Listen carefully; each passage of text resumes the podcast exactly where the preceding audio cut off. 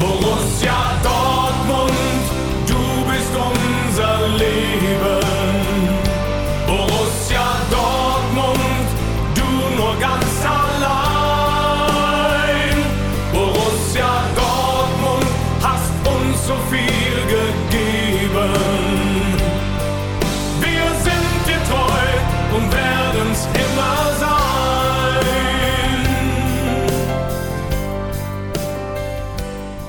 Welcome to episode fifty-eight of the Dortmund Fan Club London podcast. Today with the Guardian's uh, Deputy Sports Editor, Ed Aarons, and we're going to talk about the new white paper that the government has introduced and to regulate the English game um, in a special two-part podcast, which will include a um, second part on football governance in Germany. Um, Ed, uh, apart from being a, um, a writer at the Guardian, which I read regularly, is also a writer with B B C Sport and has written a, a really wonderful book um, called Made in Africa, which was published by Arena uh, in twenty twenty. And um, I don't know how successful it's been, but it's certainly a, a very, very special book, which illustrates the history of um, African players um, in the English game. Ed, um, welcome to the show. And um, how well has the book done so far? And it must have been an absolute joy writing it, right?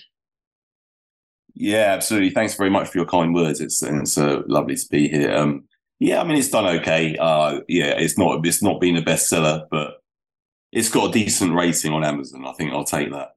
But uh, yeah, I mean, and uh, it was an amazing uh, pleasure to write it. Actually, really, after you know, looking back now a few years on, it took me quite a few years to write it, and um, and and it's you know something I'm very proud of uh, because.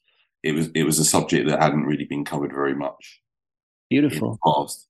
So yeah, I thought it was um it was something that, that was needed in the sort of you know to join the uh, a lot of other books about some other histories that we that we have in football, and um, it was a worthy uh, subject to join them. I thought.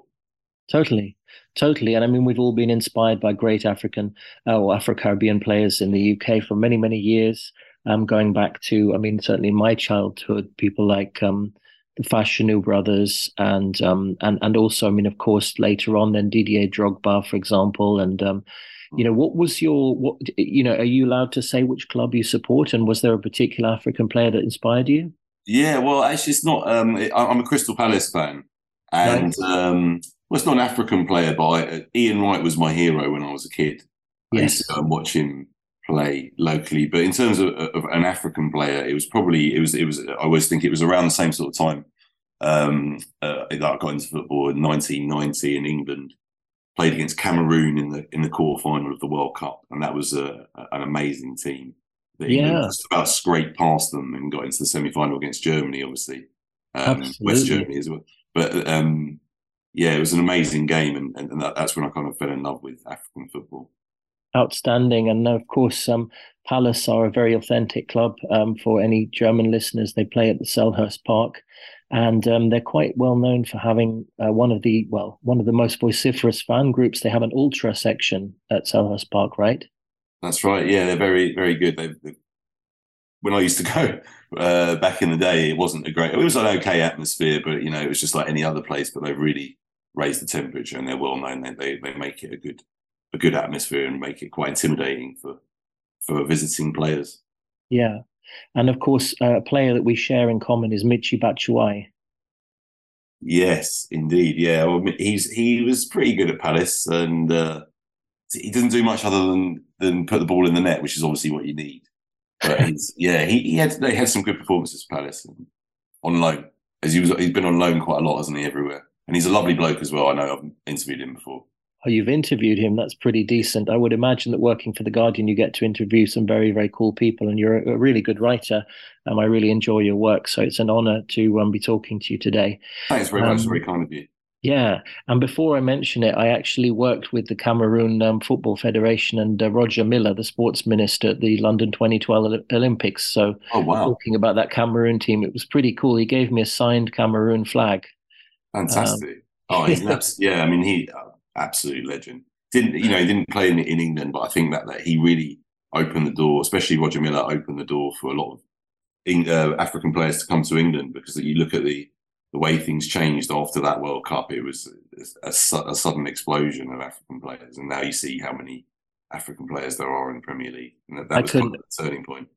I couldn't agree more. Um, I couldn't agree more.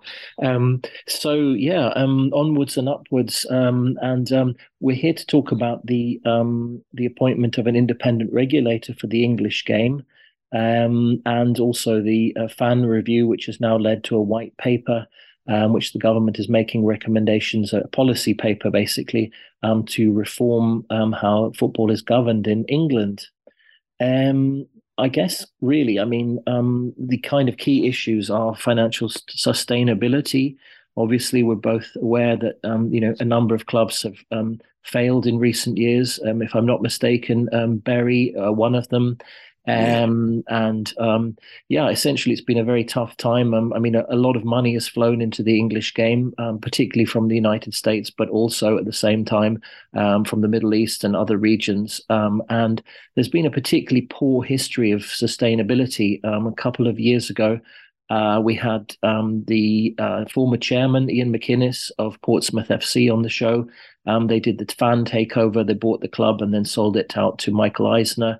And he was talking about um, basically how they, you know, saved Portsmouth F C from the ruins, a four-time English champion.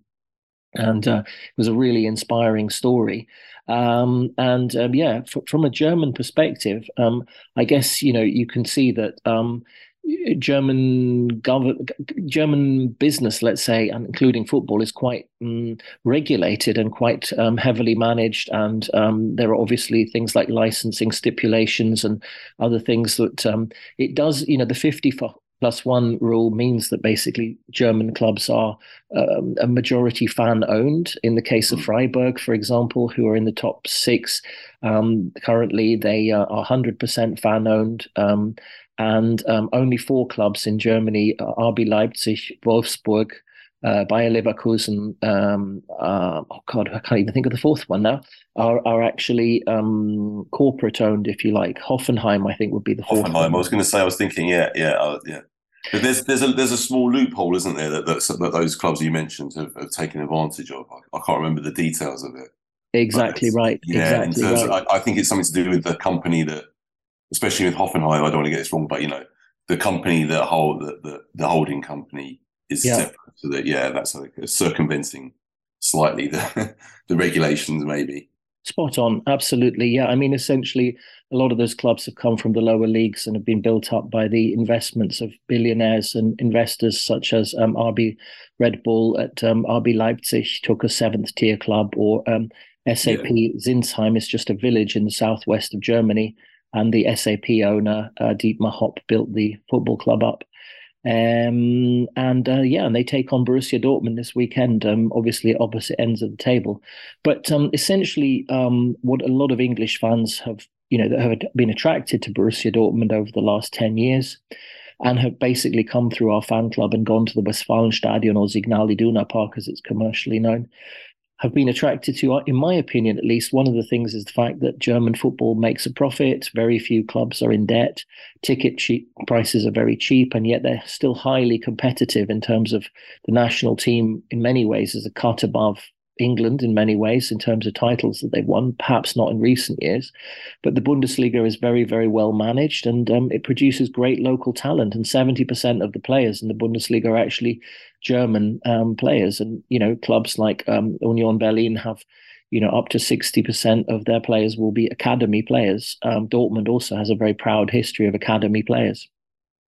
So I guess, you know, it's an easy thing to be promoting something like a Borussia Dortmund fan club or Bundesliga, which I do daily here in the U K.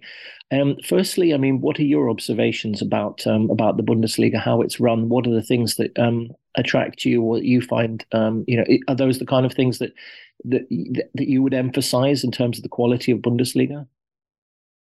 Yeah, absolutely. I think it's very important, and I think it, I'm I'm very interested to see how this works in Germany. It seems like, you know, club, you mentioned Freiburg, Freiburg as well, and and obviously Dortmund, a great example of how how fan ownership, or, or how the model anyway, can work in, in tandem. Because in the U K, there's been some quite a few examples of well, lower down the, the pyramid anyway, where, where it hasn't worked very well. And I think people are a little bit dubious about the the possibility of actually, you know, making this this theory that fans can own the club work.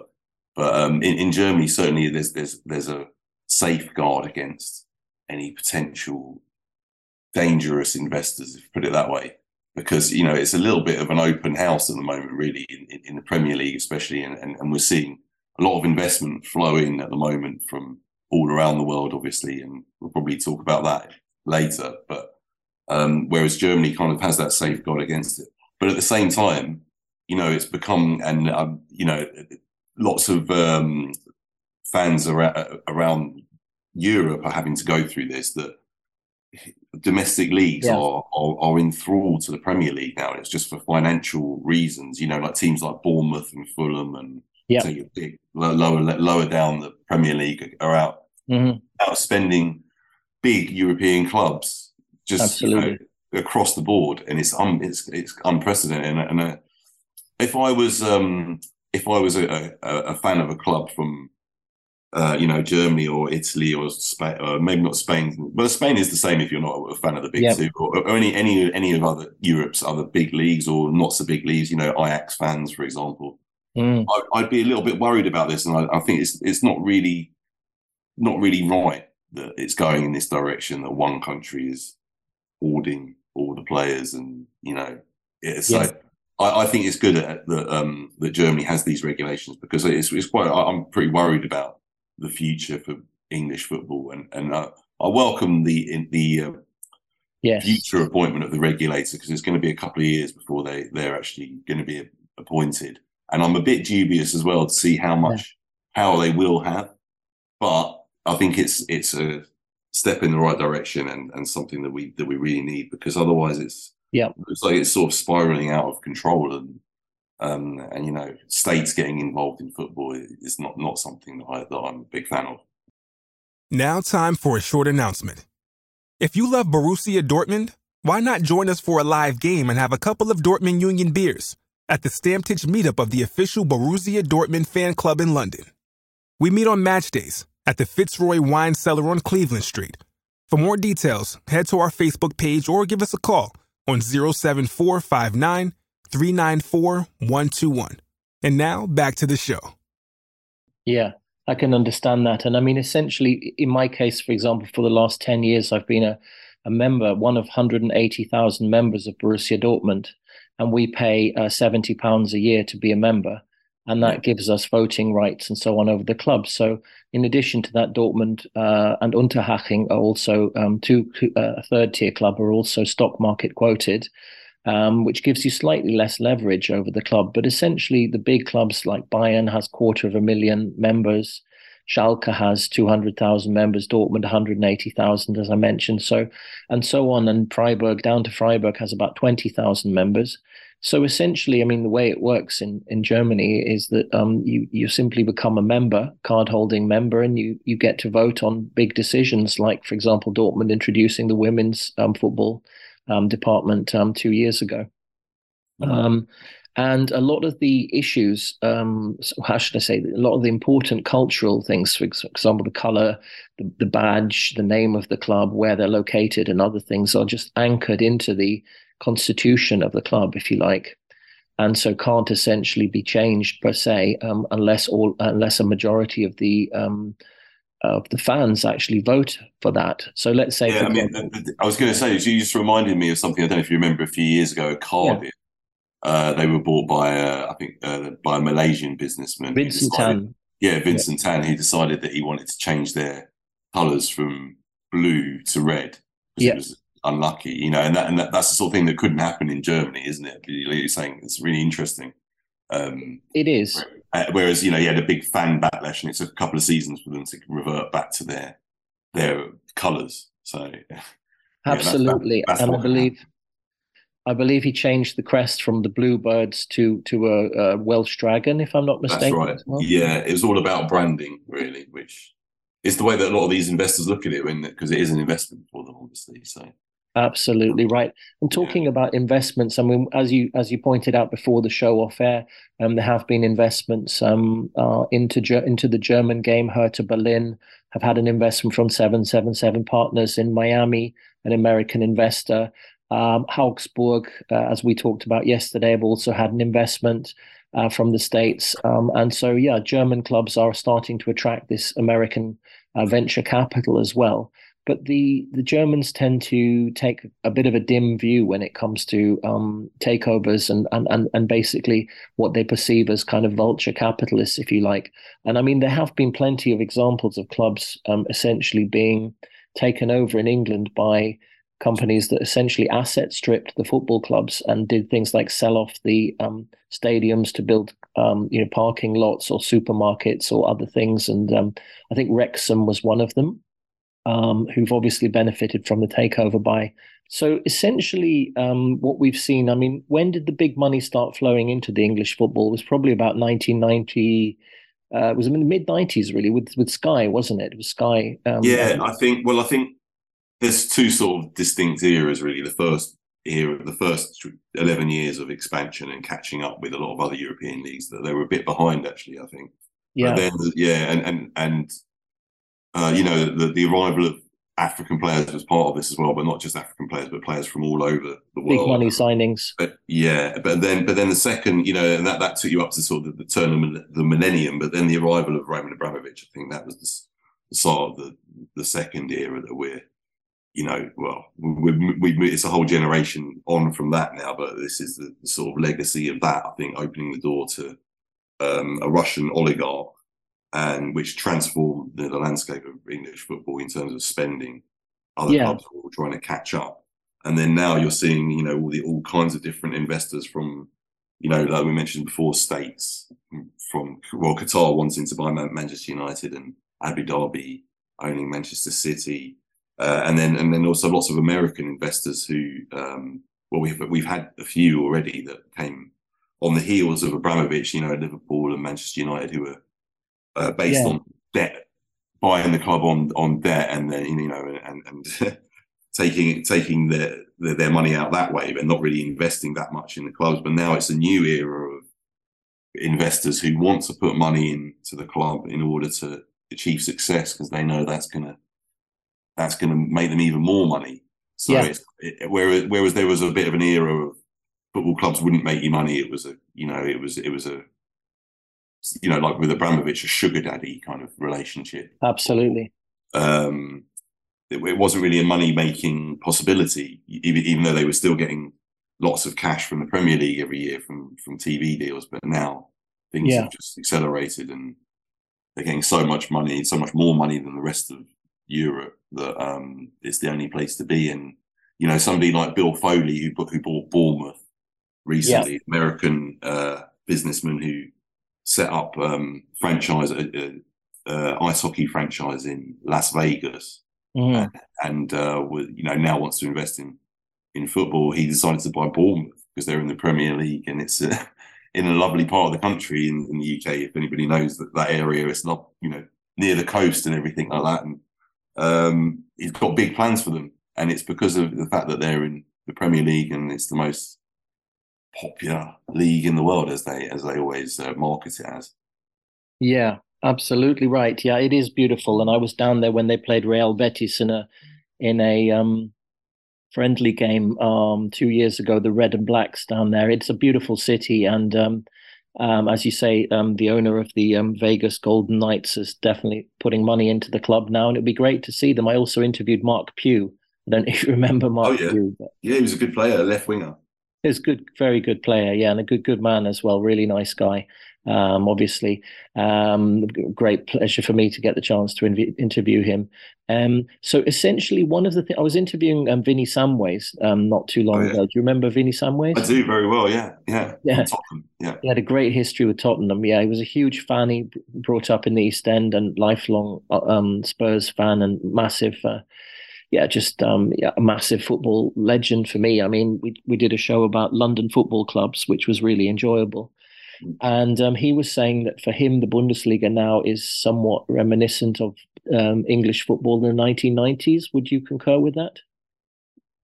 Yeah, I can see what he means, actually. Yeah, because it, the similar sort of proportion of numbers, like you said earlier, seventy percent, that was probably around, the, you know, it was the first influx of um, of foreign players uh, into the Premier League. Because, you know, before that, we, I think in Germany you've had you've had foreign players for not many years, like, you know, even before the nineties. But in the in the U K, it was a real rarity to have anybody from outside, uh, you know, the British Isles at that yep. stage. And things and things changed. But I can see what he means. Actually, yeah, it's more. There's there's le- there was a lot less superstars than there are now, and uh, um, you know, and I think things were quite. It was a bit more un- unpredictable. Like you're seeing this season in the Bundesliga, what a great season it's been for the, the top, especially. You know, so many so many teams involved in the title race. Absolutely, wow. absolutely, yeah. Union Berlin, Freiburg, Bayern, of course, as ever, and Borussia Dortmund right up there. And it's a bit reminiscent of, of, of the English Premier League in recent seasons. So well, just I was going to say back in the sorry back in the day, I remember Norwich and Coventry one season. I think this was a bit earlier, but sort of nineteen ninety-three.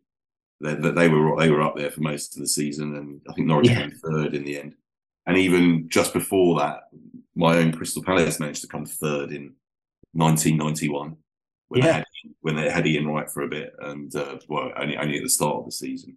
But it just, yeah, I mean, I know that Leicester won the league in twenty sixteen, but it's very rare that any you have any surprise results yeah. in, in the Premier League these days.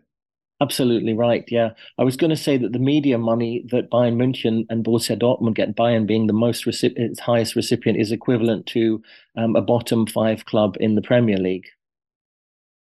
So, yeah. um, so essentially, um, a lot of the money, um, you know, comes from corporate su- supporters, and also basically of which they have vast numbers. I mean, Dortmund has about three hundred corporate supporters.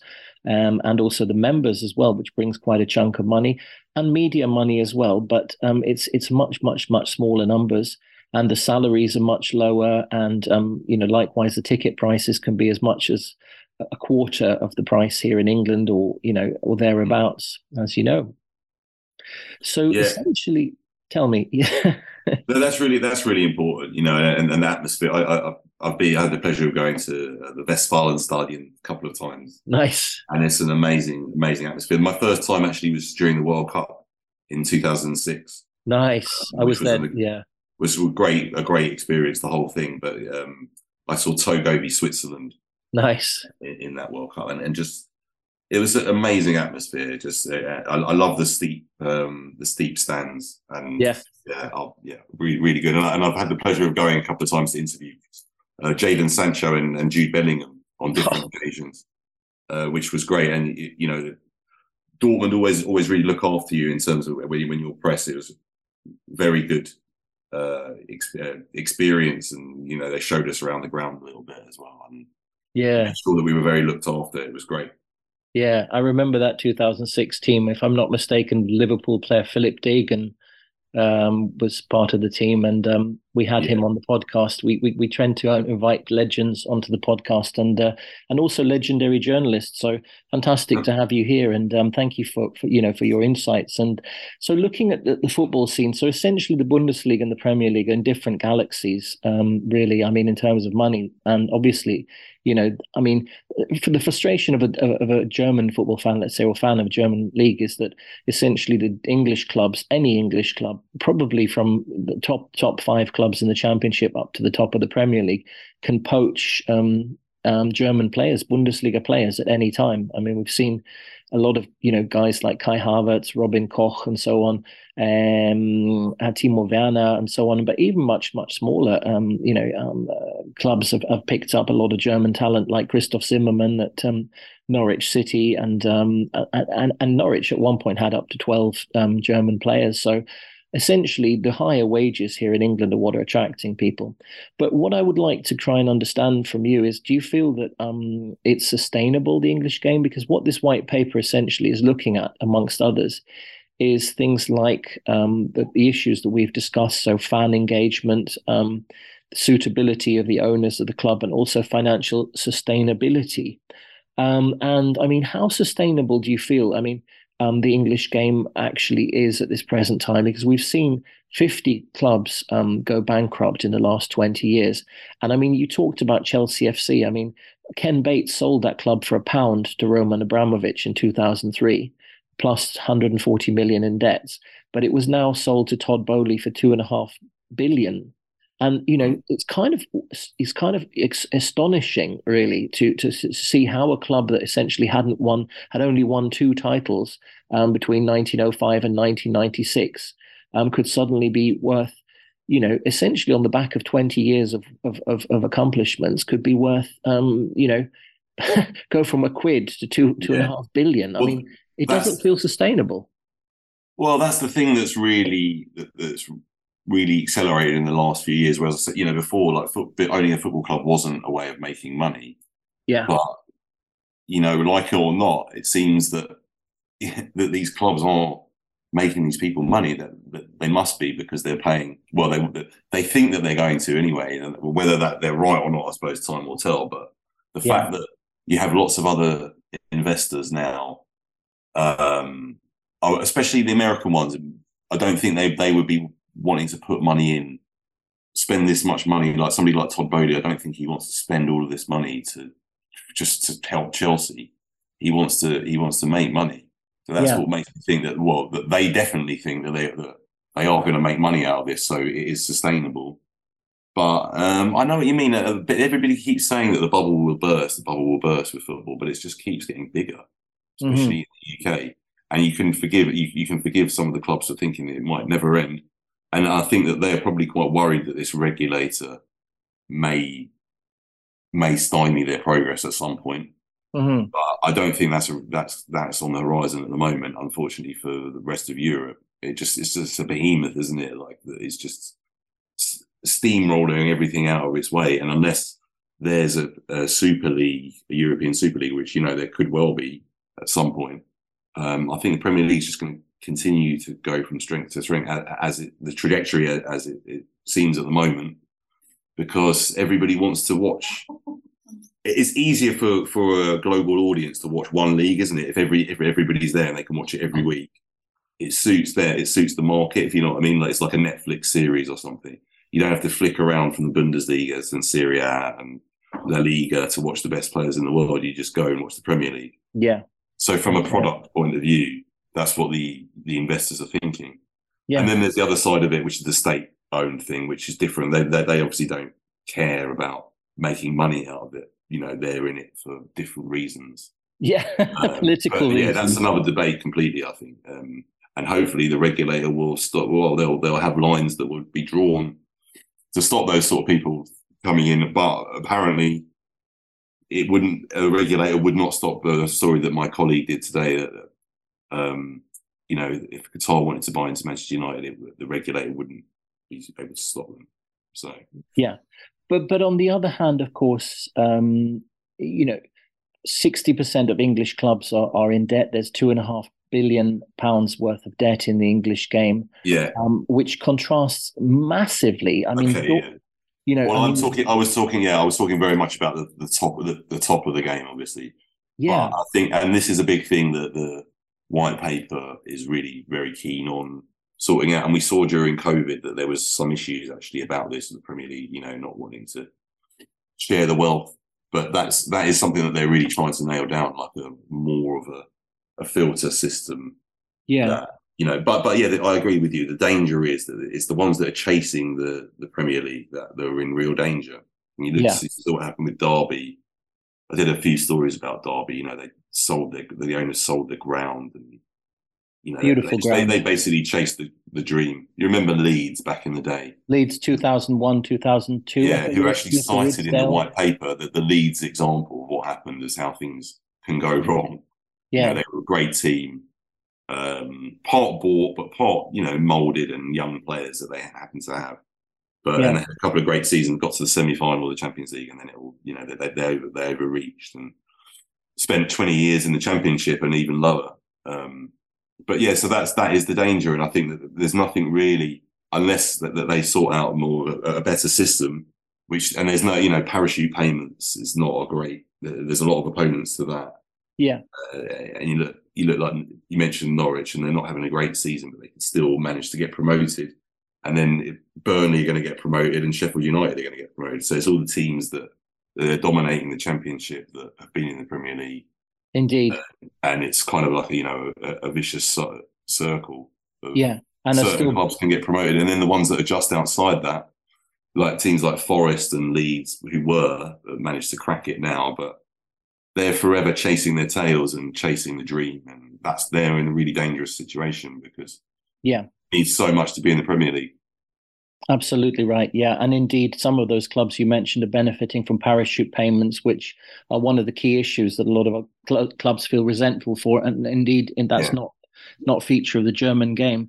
So in essence, we've looked at financial sustainability. We've talked about um, rogue directors, um, and of which Portsmouth F C saw a number of them. I'm not going to mention um, the names, but um, they were well known at the time, and the club was just basically exploited. English clubs have been exploited over the years. Um, one of the features of German football is this issue of fan engagement, which has certainly arisen. I, I was one of the people to give evidence of, of, to the D C M S in the fan review, talking about the Bundesliga and about how Borussia Dortmund work and how they treat their fans. I mean, Dortmund has a season ticket that costs, you know, on average from one hundred thirty euros a season for a, a, a handicapped person to Oh, I think uh, up to about five, six hundred euros for a V I P seat, which contrasts very badly to a club like um, Arsenal, for example, which is, you know, where you're paying three thousand pounds, um, you know, plus, plus, plus, plus, plus for season tickets. Um, in Germany, um, for example, a player like Marco Reus, who I think could easily be a Premier League player, is earning fifteen million a season. I mean, you know, a ticket price for a Champions League game like the Chelsea game was twenty-five euros. Um, I'm being asked to pay um, sixty pounds at Stamford Bridge uh, in a week's time um, to watch the uh, Champions League um, quarterfinal. Um, do you feel, do you agree, Ed, that basically um, the issue of, you know, the, the clubs being anchored into the community, the clubs being a community asset, the clubs being affordable, and football being, you know, a people's game, you know, being very much something which should be accessible for every man. I mean, that's kind of perhaps something where English football's come unstuck uh, in the modern era. Yeah, I agree. And that's, yeah, that that, that is often the uh, people who get squeezed, isn't it, are the football fans. Um, they... There's been quite a good campaign about for, for away fans to only pay twenty pounds in England, but I know that in Champions League that doesn't that doesn't apply, and there's been this this issue before. Uh, but yeah, there is there is a price cap for away fans in the Premier League now, so they, they at least hit hit back on that. But yeah, I mean, it's so important to have full stadiums, but it, again, it's it's that supply and demand thing, and the Premier League is, you know, I, I'm a Crystal Palace fan, and I know. That they're that they're a Premier League club and everything, but back in the day it was no you, you could almost turn up on the day and get a ticket. These days you have to be a member and you have to book it in well in advance to have a, a chance of getting any sort of ticket. And I mean, for this Liverpool game coming up at the weekend, it's you know yeah you've got no chance basically because everybody wants to go and watch Liverpool.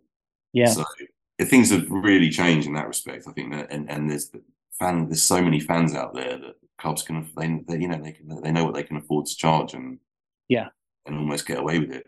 Yeah, and they do get away with it, not almost. They, they and the other thing to say, the other one that really annoys me um, is the, the kits. There used to be a big furore about how they were changing kits every season, or that you know um, one of the three kits would change every season. Now every season they change all three kits, or some some clubs even have four kits. Yeah, yeah. So it's that that is really not on, I don't think, and especially how much they cost these days. I mean, I haven't bought one for years, but yeah, talking up to one hundred euros, I think, aren't you now? And that's the same in Germany. Um, indeed, I mean, I have to highlight Forest Green Rovers um, introducing a, a bamboo kit um, yeah. this season. I think is really admirable. Mm. Yeah, well, their owner's got lots of good ideas, and uh, yeah, I mean, it's often treated with a lot of cynicism in the U K, you know, that sort of attitude that I'm sure you're used to if you live here. But I do. Yeah, but it's good. Those sort of things are good. I think there's a bit more awareness about the environment coming into football now, but yeah, maybe not at FIFA where they're, you know, making all these teams fly to New Zealand to play a tournament for qualifying for the World Cup. Absolutely right. And I, I feel there are basically too many tournaments, and that's part of the issue. And I, I mean, uh, I've often wondered why the League Cup still exists, but may I be forgiven for by any English purists who think that it's it's something well, very special. It's got its certain charm. I mean, I think if, if Crystal Palace have never won a trophy, by the way, but if we won that, I would be very, very happy. But Yeah, I mean, we've got to the F A Cup final twice and lost, so that would be that would be the one to win, really, I think, if I had a choice. Let's just finally talk about the financial distribution of money, basically. I mean, um, how does it work in the U K, and what will the regulator make? Um, I mean, you know, I think that's a really, really important issue.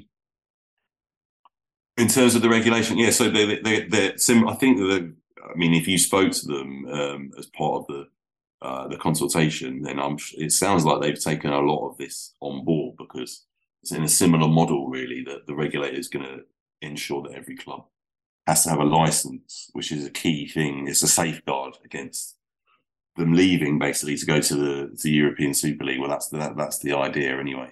Mm. So, yeah, having to have a license, and in that way they can control them, um, you know, in theory. Um, and, and then also, yeah, so making sure that they have, they're not spending beyond their means, um, that they're fit and proper custodians, and that they're keeping their fan interests at heart. Um, mm. But, yeah, I mean, it's, It's difficult to, to know because it's so new for us. But um, it, like I said before, it's it's a good idea in theory, but it's whether they've got the, I don't know, whether they've got the, the real resolve to, to, to, to push this through and like make it a, a real serious organisation or or somebody who could, you know, it's something that has teeth. Um, but, you know, the government, I think it is, it is needed because, like I said, we're not sure where this might end otherwise, I think. Having, Absolutely having some, right. sort of, some sort of safeguard against it is going to be important. Yeah, absolutely agree with you. Um, Ed, if people want to reach you on social media, where can we reach you? Uh, I'm on Twitter mainly, uh, Ed underscore Aarons. Um, I am on Instagram as well, but Ed Aarons Guardian. But I'm, I don't re- really post that much these nice days. One. But, you know, every, every now and then when something interesting happens. Perfect. Perfect. Borussia Dortmund, du bist unser Leben. Borussia Dortmund, du nur ganz allein. Borussia Dortmund, hast uns so viel gegeben.